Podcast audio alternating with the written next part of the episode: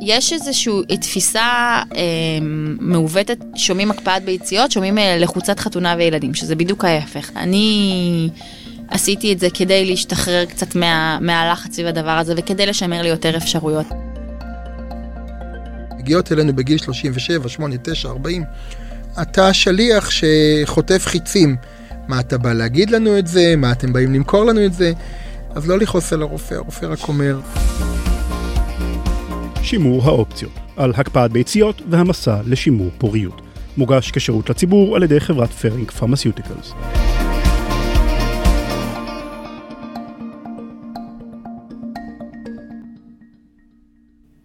אז מה עם ילדים? נשים רבות, רווקות ונשואות, ודאי מכירות את מכבש הלחצים שמייצג את השאלה הזו. למרבה המזל, בימינו עומדות בפני נשים יותר ויותר אפשרויות להביא ילדים לעולם, בדרכים שלא היו קיימות בעבר, ולהעריך את חלון הזמנים העומד לרשותן. אחד הפתרונות האלה הוא הקפאת ביציות.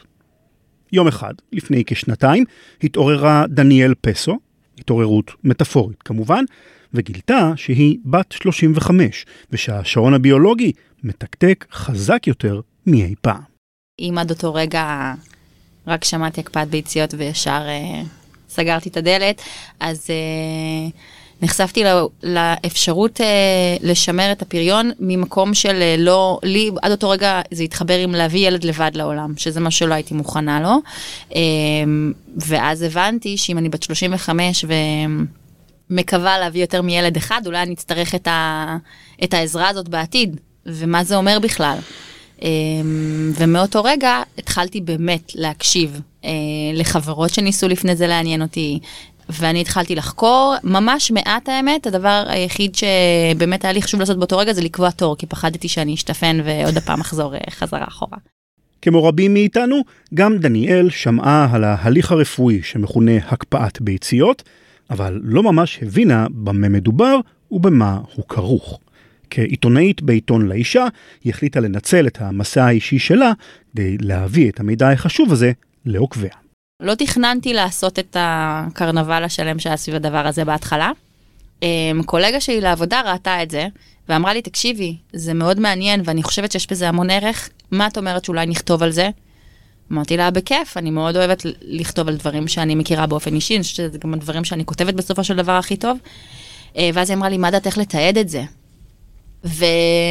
ואז אמרתי, אוקיי, נראה לי שזה משהו שהוא נחוץ, לי היה חסר המידע, ובדיעבד אני יכולה לומר שביום שסיימתי עם ההליך, אמרתי, הבנתי עד כמה ההחלטה לתעד את זה ולשתף את זה הייתה כל כך נכונה, כי אם לי היה את המידע הזה קודם, אני הייתי מגיעה הרבה לפני כן. אני חושבת שזה היתרון אה, שאני מביאה לה... בעשייה שלי, שהדברים האלה לא מביכים אותי. זאת אומרת, אוקיי, אני, אני חושבת שאפילו כשעברתי את זה, אמרתי, זה כל הסיפור, אני התייחסתי לזה כמו, כאילו, כאילו עברתי עכשיו טיפול שורש, וסליחה, אני לא רוצה להעליב את, ה, את ההליך, אבל כאילו איזה משהו הכי שאני יכולה לדבר על זה בפינת קפה בעבודה, אותי זה לא מביך. אנשים אחרים זה כן מביך אגב. זהו, כן, בגלל זה אני חושב שאולי אין הרבה מידע אה, אה, כל כך פתוח וכנה, כי בכל זאת מעורב בהליך הזה תחושות של אולי, סוג של תחושות של בושה או הסתרה. או התנצלות. יש איזשהו משהו שמתנצל בדבר הזה. לא עשיתי את מה שאני אמורה אה, בשלב הזה של החיים, ואני בגלל זה צריכה ללכת על איזשהו פלן בי. פרופסור אבי בן הרוש, מומחה ברפואת נשים ופריון, מסביר שלמעשה הקפאת ביציות לא באה לעולם כפלן בי עבור נשים בנות 35 שלא רוצות עדיין להיכנס להיריון. טוב, אנחנו מדברים היום על אה, משהו שהוא התפתח מאוד ב... בוא נגיד עשר השנים האחרונות, הקפאת ביציות מבחירה, אבל לא שם התחלנו, אנחנו התחלנו בלמעלה מ-20 שנה שאני רופא נשים שעוסק בזה. אז אנחנו התחלנו במטופלות אונקולוגיות, בנושאים של שימור פוריות, גם בילדות כשהתחלנו בנושא של הקפאות של רקמת שחלה וגם בנשים יותר מבוגרות. אבל בשנים האחרונות החלו פונות אליו יותר ויותר נשים בריאות שביקשו גם הן לעבור את ההליך. בשנים ההם, לפני 20 שנה, לא היו לנו הקפאות יעילות כל כך של ביציות, הרבה פעמים עשינו הקפאות של עוברים, אולי נדבר על זה בהמשך, מה שמאז אולי השתרש כמשהו שאולי הוא יותר טוב והוא לא נכון uh, כיום. אבל ברור שהטכנולוגיה השתנתה מאוד ברגע שהתחלנו לעשות את ה... חזרנו לטכנולוגיה עתיקה שקראנו לה הזיגוג או הקפאה מהירה. תאר לך, אני, לפני שהיה לנו שיטות כאלה טובות, היינו צריכים לעשות הקפאות איטיות של ביציות, וידענו שההקפאה האיטית, היעילות שלה מאוד נמוכה. אחוז שניים של הצלחה. זאת אומרת, פתאום 100 ביציות, אחת כן, תשרוד כן. את התהליך הזה? תיתן לנו הריון ולידה. היו כל מיני סיטואציות שאתה תחשוב שאני מדבר איתך משהו הזוי, אבל נניח נערה בת 17 חרדית שהיא אמורה לקבל טיפול כימותרפי, ואני צריך להסביר לה שהיא צריכה להשתמש בזרע תורם לצורך הקפאת עוברים, כי זה מה שהצענו אז. כי הסיכויים אז היו יותר גבוהים כן, לעוברים היו אז, עוברים. נכון, בהקפאה איטית לעוברים יש בוודאות יתרון. ואז למעשה היינו צריכים לדבר עם הרב שלה ולשכנע אותה, ו- וכמובן שזה זה משהו שהיא לא תשתמש בו אחר כך, אבל זה היה הדבר היחיד שזה, שיכולנו להציע לו. לה. נכון. אז היום, ברוך השם, יש לנו טכנולוגיה טובה יותר, שהיא הקפאה מהירה, והיא זאת שלמעשה פתחה את הצוהר להקפאת ביציות ומנתקת את הנושא של בני זוג. אנחנו עושים שימור פוריות לאישה, אנחנו מקפיאים ביציות, אנחנו נותנים לה את הזכות לבחור מה לעשות אחר כך עם הביציות. בעשר שנים האחרונות, למעשה, מאז שהתקנות בישראל אפשרו את זה, ב-2010 היה בעצם התקנה הראשונה שאפשרה הקפאת ביציות מבחירה לנשים בין גיל 30 ל-41, וכבר אז קבעו את ההגבלות השנויות במחלוקת של ארבעה מחזורי טיפול, וברגע שמגיעים ל-20 ביציות, לא להקפיא יותר, היום מנסים לשנות את זה.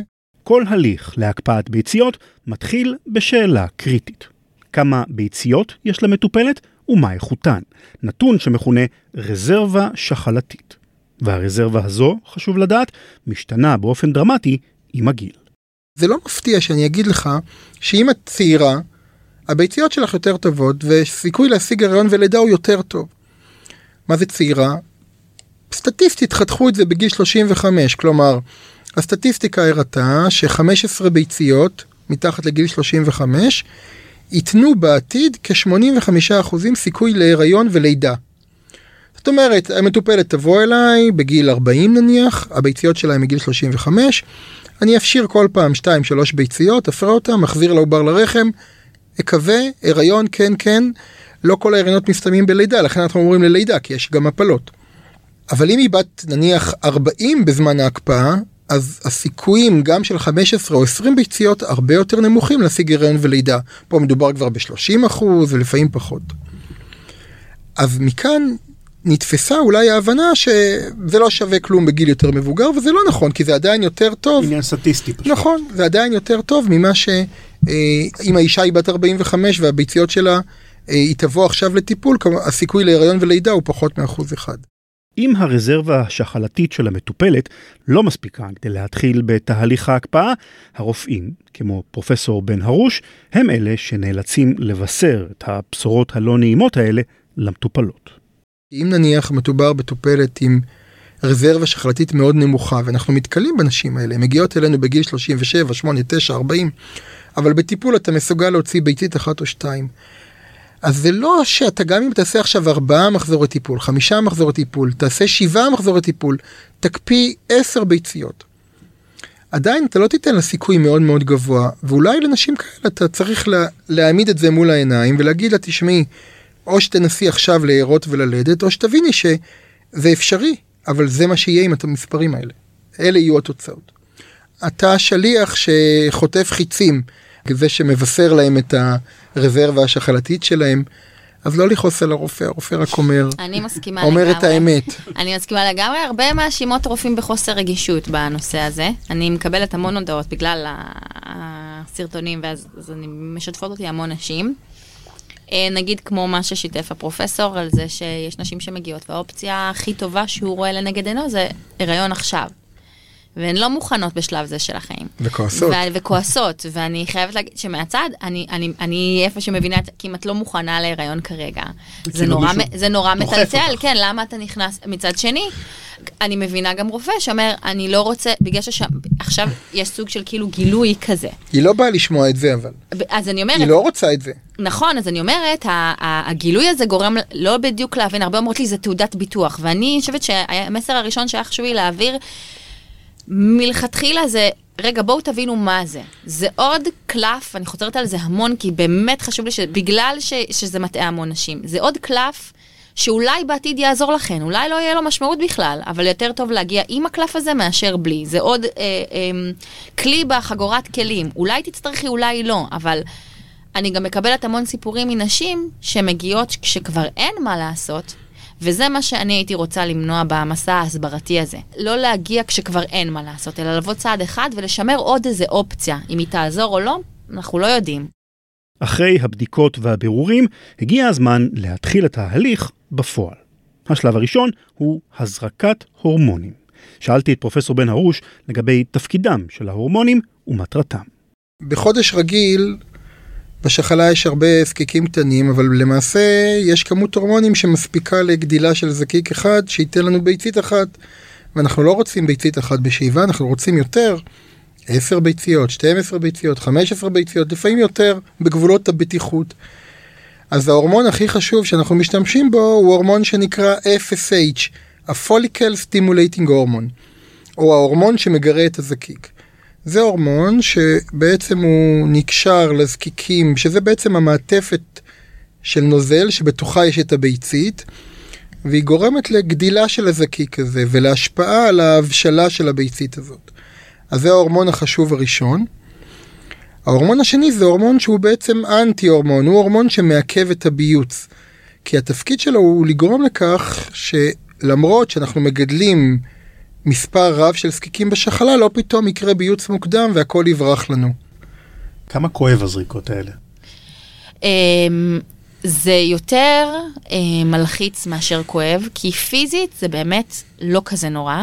אני חושבת שכל ההתרגשות שלפני, והפחד, והמחשבה, מי שאף פעם לא עשתה את זה לפני, לדקור את עצמך, יש בזה משהו מאוד לא טבעי ונורא מלחיץ. כאילו שריינתי לי כל ערב מישהו שיהיה איתי, ובסוף ביום השני חברה הבריזה לי, וזה היה הדבר הכי טוב שקרה לי, כי ראיתי שאני מסוגלת לעשות את זה לבד, וזה אפילו פחות כואב, ופחות מלחיץ מכל האירוע הזה. גיליתי שלעשות את זה בעצמך הרבה פחות כואב. ובעמידה. זה נראה כמו משהו נורא מאיים ומאוד מפחיד, ובפועל זה באמת, אה, באמת לא כזה נורא. הרגשתי באמת אה, איזושהי השפעה נבנית ככל שהטיפול התקדם, אה, שזה הגיע לשיא של תחושות ממש כמו לפני וסת. אה, גודש בחזה, אה, הרגשה של נפיחות בבטן, אה, בגזרת מצבי הרוח גם, אני חושבת ששם זה אפילו היה יותר זה, שאני חוויתי איזושהי, נקרא לזה עצבות כזו, שלא כל כך, אני כל הזמן, מרוב שלקחתי את זה ממש אה, לא עשיתי מזה big deal, אני שכחתי אפילו לעיתים שאני בתהליך, ובגלל זה מאוד עזר לי ששיתפתי הרבה אנשים, כי כשאלו אותי מה שלומך? ואיך הולך התהליך, כל אמרתי, אה, בגלל זה אני עצובה, כי יש אני הורמונלית, אוקיי, בסדר, הכל בסדר. והיו לי אה, אחרי השאיבה, אה, נפיחות ממש בבטן התחתונה, שאחרי כמה ימים, בוא נגיד, אה, בקבלת הווסת הראשונה, שזה משהו כמו חמישה ימים לאחר מכן, הכל השתחרר. רק מה שנשאר לי עייפות מאוד מאוד מאוד. כאילו לקח לי הרבה זמן להשתחרר ככה מהעייפות.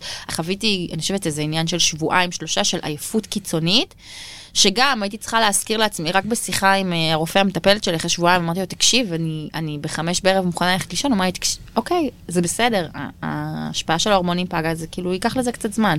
באמת זה עבר ו... זהו, לא, לא, נשאר, לא נשאר זכר לתקופה הזו. לקראת השיחה עם דניאל ופרופסור בן הרוש, נכנסתי לכתבה שכתבה דניאל בוויינט אודות הליך הקפאת הביציות שהיא עברה. לא מעט מגיבים כתבו שם שהטיפול ההורמונלי מעלה את הסיכון לסרטן. הופתעתי לקרוא את התגובות האלה, שכן בתחקיר שאני ערכתי לא מצאתי ולו מילה אחת על הסיכון הזה. האמנם? הקשר שבין הורמונים לסרטן שד הוא מורכב. אנחנו מראש מדברים על אוכלוסייה שהיא לא אוכלוסייה רגילה. אני אתן לך דוגמה. נשים שלא הרו ולא ילדו עד גיל מסוים, סליחה דניאל, הן בסיכון לסרטן שד. הן חסרות את האלמנט המגן של ההיריון מוקדם, הנקה וכולי. אז נניח אתה לוקח עכשיו אוכלוסייה של אלף נשים בנות 40. נניח ותיאורטית, אף אחד הרי לא עשה מחקר שבו הוא חילק אותן לשתי קבוצות. 500 נשים טיפל בהן טיפולי פוריות ו-500 לא, ובדק את הסיכוי לסרטן שד. אני אתן לך דוגמה אחרת. מחקר גדול שלקח נשים שבדק קשר בין טיפול הורמונלי חליפי לסרטן שד. והכותרת שלו הייתה 30% יותר סרטן שד. אבל כשאתה בודק את המספרים אתה מראה שבעצם במקום סדר גודל של 80 לאלף מדובר על 83 לאלף. זאת אומרת, כשאתה מדבר בסיכון יחסי ואומר 30% יותר, זה נשמע לך בומבסטי, אבל אתה צריך לבדוק מה הערך האבסולוטי האמיתי. המציאות היא עוד יותר מסובכת.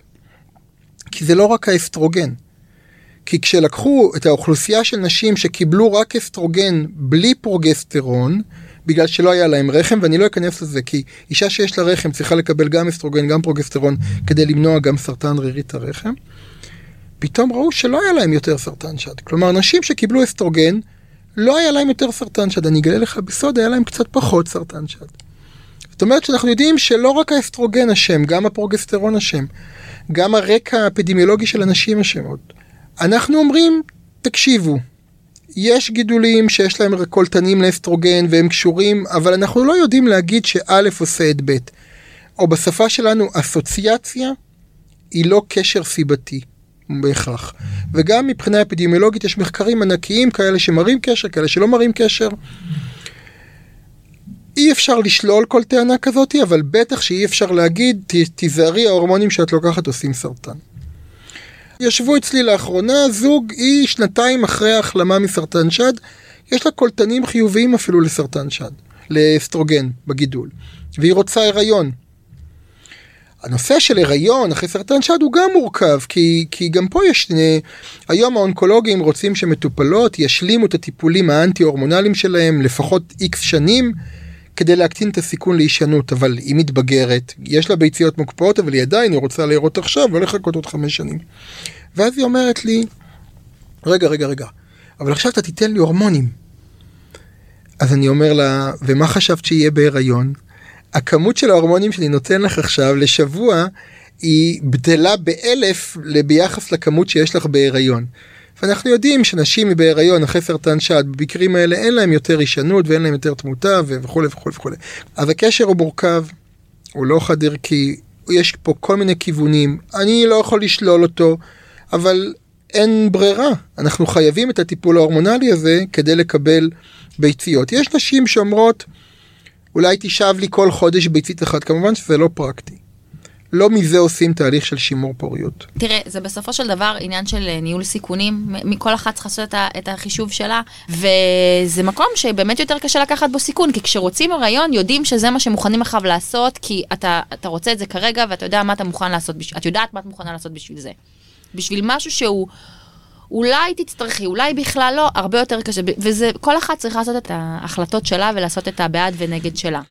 אז סרטן, אם כן, הוא לא סיכון משמעותי כשמדובר בהקפאת עוברים, אבל כסף, לעומת זאת, כן עלול להוות מכשול.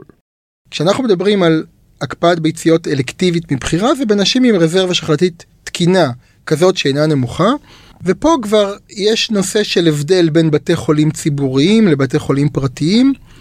גם בבתי החולים הציבוריים זה בתשלום, אבל הוא בתשלום יותר נמוך. אני חושבת שצריך להתחיל קודם כל מלהבין אה, כמה באפשרותך לשלם. כששואלות אותי מה הדבר הראשון, זה קודם כל כמה באפשרותך לשלם, וכמה רחוק הבית חולים מהבית שלך שאתה עובר את הטיפול. אז בעיניי הקריטריון המוביל הוא כסף, אין מה לעשות, בסופו של דבר... אה... טיפול לא זול. נכון. הוא לא זול. זאת אומרת שזה מינימום לסבב אחד, עשרת אלפים שקל, אני אגיד את המספר. בסופו של דבר זה יוצא המון כסף. בחזרה לדניאל. אחרי שבועיים של זריקות הורמונים ומעקבי אולטרסאונד, הגיע סוף סוף היום הגדול. היום של שאיבת הביציות.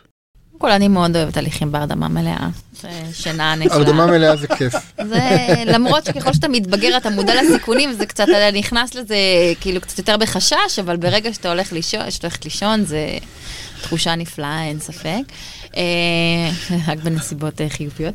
וגם בהליך הזה היה, גם הפתיע אותי מאוד לטובה, שזה היה מאוד קצר יחסית, זה עניין של ארבע שעות, אני חושבת, לי בכל אופן היה מהרגע שהגעתי עד הרגע שהשתחררתי הביתה.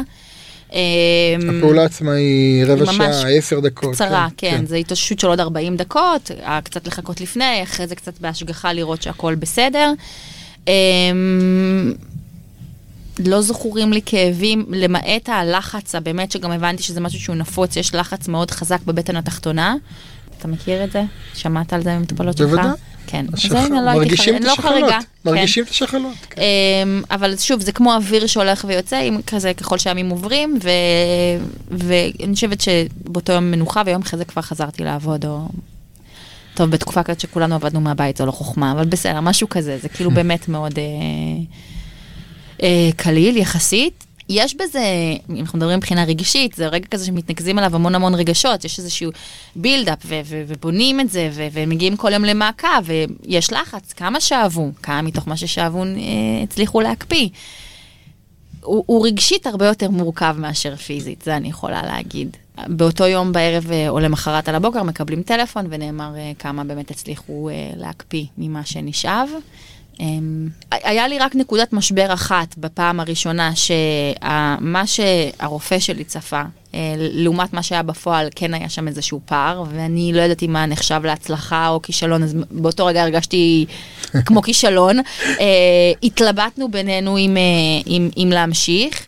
זה היה בסוף הסבב הראשון, ממש לפני השאיבה, כשכבר אני מאוד מאוד הורמונלית, אה, מאוד כבר בציפייה לעבור את זה, הייתי גם מאוד חיובית פתאום לקבל בשורות כאלה, אותי זה מאוד אה, טלטל.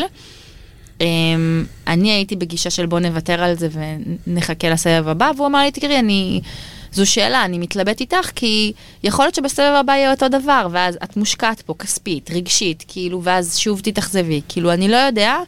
ואז הוא אמר לי, אני הייתי ממשיך, ואז החלטתי גם שאני הולכת עם, עם הדעה שלו, ואני שמחה שעשיתי את זה.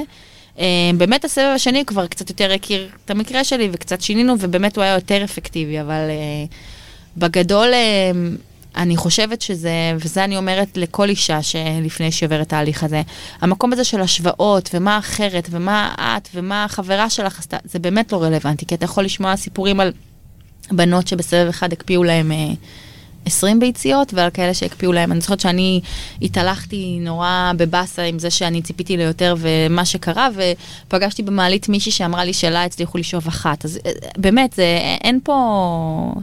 כל אחת ומה שהגוף שלה יכול אה, ומסוגל לייצר. אמ, אז המקום הזה של השוואות הוא באמת מאוד מאוד מאוד אה, לא רלוונטי ויכול לעשות רק עוול. דניאל לא לבד. מטופלות רבות יחוו משברים נפשיים שכאלה לאורך התהליך הלא פשוט שיעברו. למזלה של דניאל, היא לא נאלצה לעבור את המשבר הזה לבדה. עצם העובדה שאני שיתפתי את הסביבה שלי זה מאוד עזר, כי היה לי מעגל תמיכה מאוד גדול ומאוד מכיל ו... וזה עוזר. Uh, בכל שלב של הרכבת הרים הזאת היה לי למי לפנות, היה לי או מישהי שעברה את זה, או מישהו שסתם uh, uh, פנויה להקשיב, או מישהי שבאה להזריק לי, או מישהו שסתם מתעניין, וזה, לי זה מאוד עזר. Uh, אני יכולה להבין גם נשים שלא בא להן לדבר על זה, והן רוצות לשמור את זה לעצמן.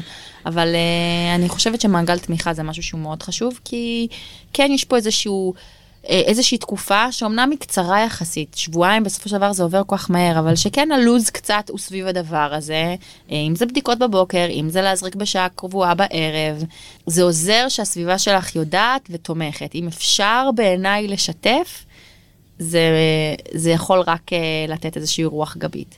איך המשפחה שלך הגיבה כשסיפרת שאת הולכת את התהליך? ממש בפרגון ותמיכה באמת, כאילו לא, לא שהם אה, אמרו לי על זה משהו, אבל אה, סבתא שלי אמרה לי בשעה טובה. אמרתי, את יודעת מה זה אומר בכלל? אמרתי, כן, צבא בתוכניות בוקר, אני יודעת. סבתא, מה תגיד? אה, כן. למה אני יכולה, אתה תמיד ציפיתי כזה, נו, מה את מבזבזת את הזמן שלך עכשיו על זה? לכי תתחתני ותביאי כבר ילדים. זה לא היה, זו לא הייתה התגובה, כן מבינים את המצב, את הדרך שלי, את הבחירה שלי, זה באמת היה מאוד מחבק, כל המסע הזה. וגברים שאולי יצאת איתם או נפגשת איתם אחרי אז התהליך, אני גם סיפרתי, תוך? כדי התהליך ממש, אמ, וסיפרתי, כי אני לא הייתי פנויה בערב בשעות מסוימות, כי זה מה שעשיתי. שוב, יצאתי עם שניים בתהליך, בתקופות שונות, סליחה.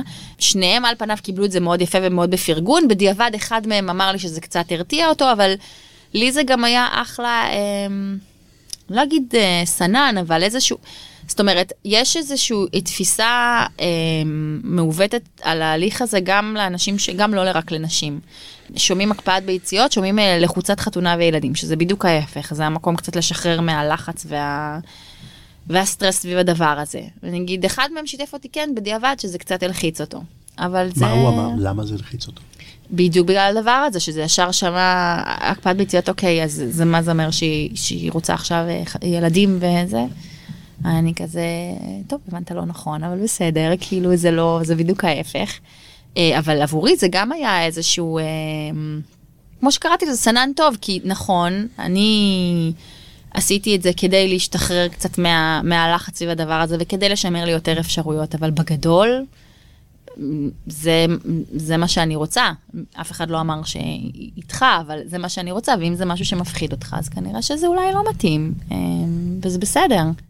בסופו של דבר, ולאחר כל הקשיים, ההליך הושלם והביציות הוקפאו בהצלחה.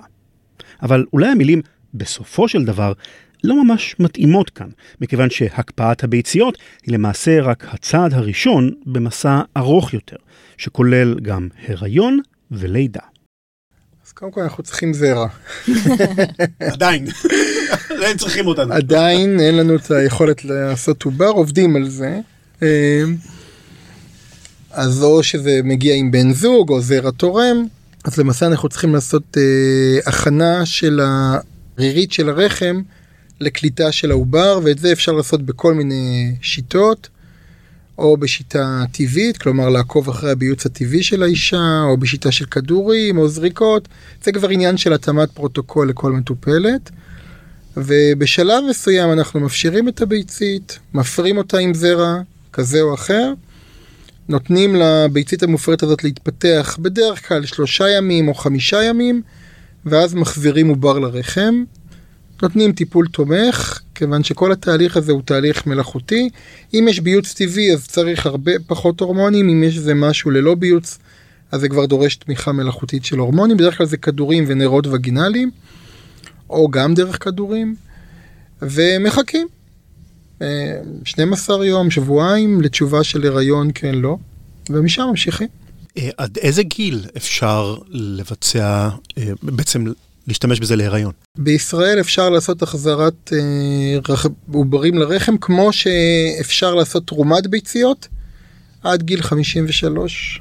כשאתה פוגש מטופלת, אחרי כל התהליך הארוך הזה, וכבר יש, כאילו, יצא ילד לאוויר העולם, איך זה גורם לך להרגיש בתור אדם?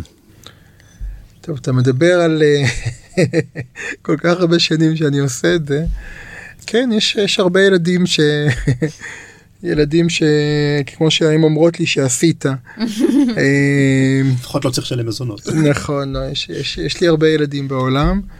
אה, כן, אני שמח, אני שמח. ברגע שזה לא ירגש אותנו וזה לא יהיה נחמד לנו לקבל תמונה של אה, תינוק מחייך ואני אומר, אה, כולם דומים לי.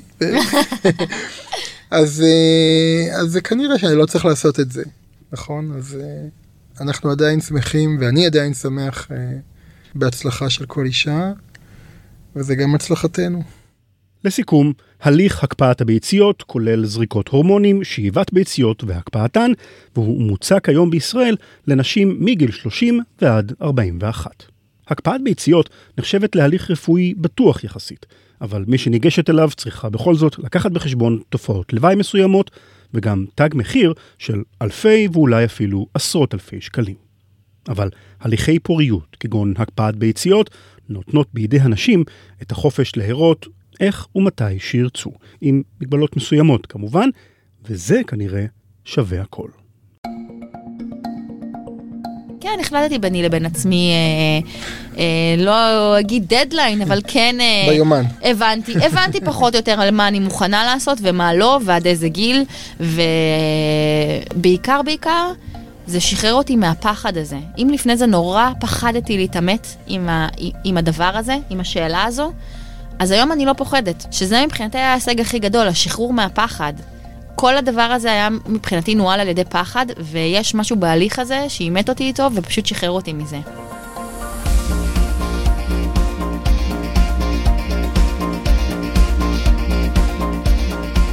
תודה לפרופסור אבי בן הרוש, מומחה לפוריות, ותודה לדניאל פסו, ששיתפה אותנו ואלפי קוראים אחרים במסע האישי שלה. פרק זה הוגש כשירות לציבור מטעם חברת Ferring Pharmaceuticals. כתבה שירה הדס נקר, ערך והפיק יותם הלחמי, אני רן לוי, עורך ומגיש. להתראות.